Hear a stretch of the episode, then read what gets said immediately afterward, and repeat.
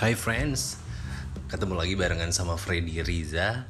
Dan kali ini Freddy bikin podcast di Spotify. Dan uh, kenapa sih bikin podcast?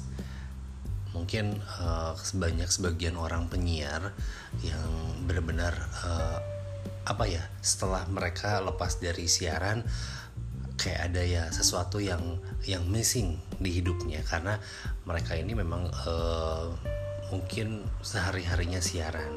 Dan sekarang nggak pernah siaran. Nah sekarang ini ada wadah untuk podcast ini untuk jadi uh, wadah untuk apa ya uh, bisa dibilang untuk melepas kangen penyiar.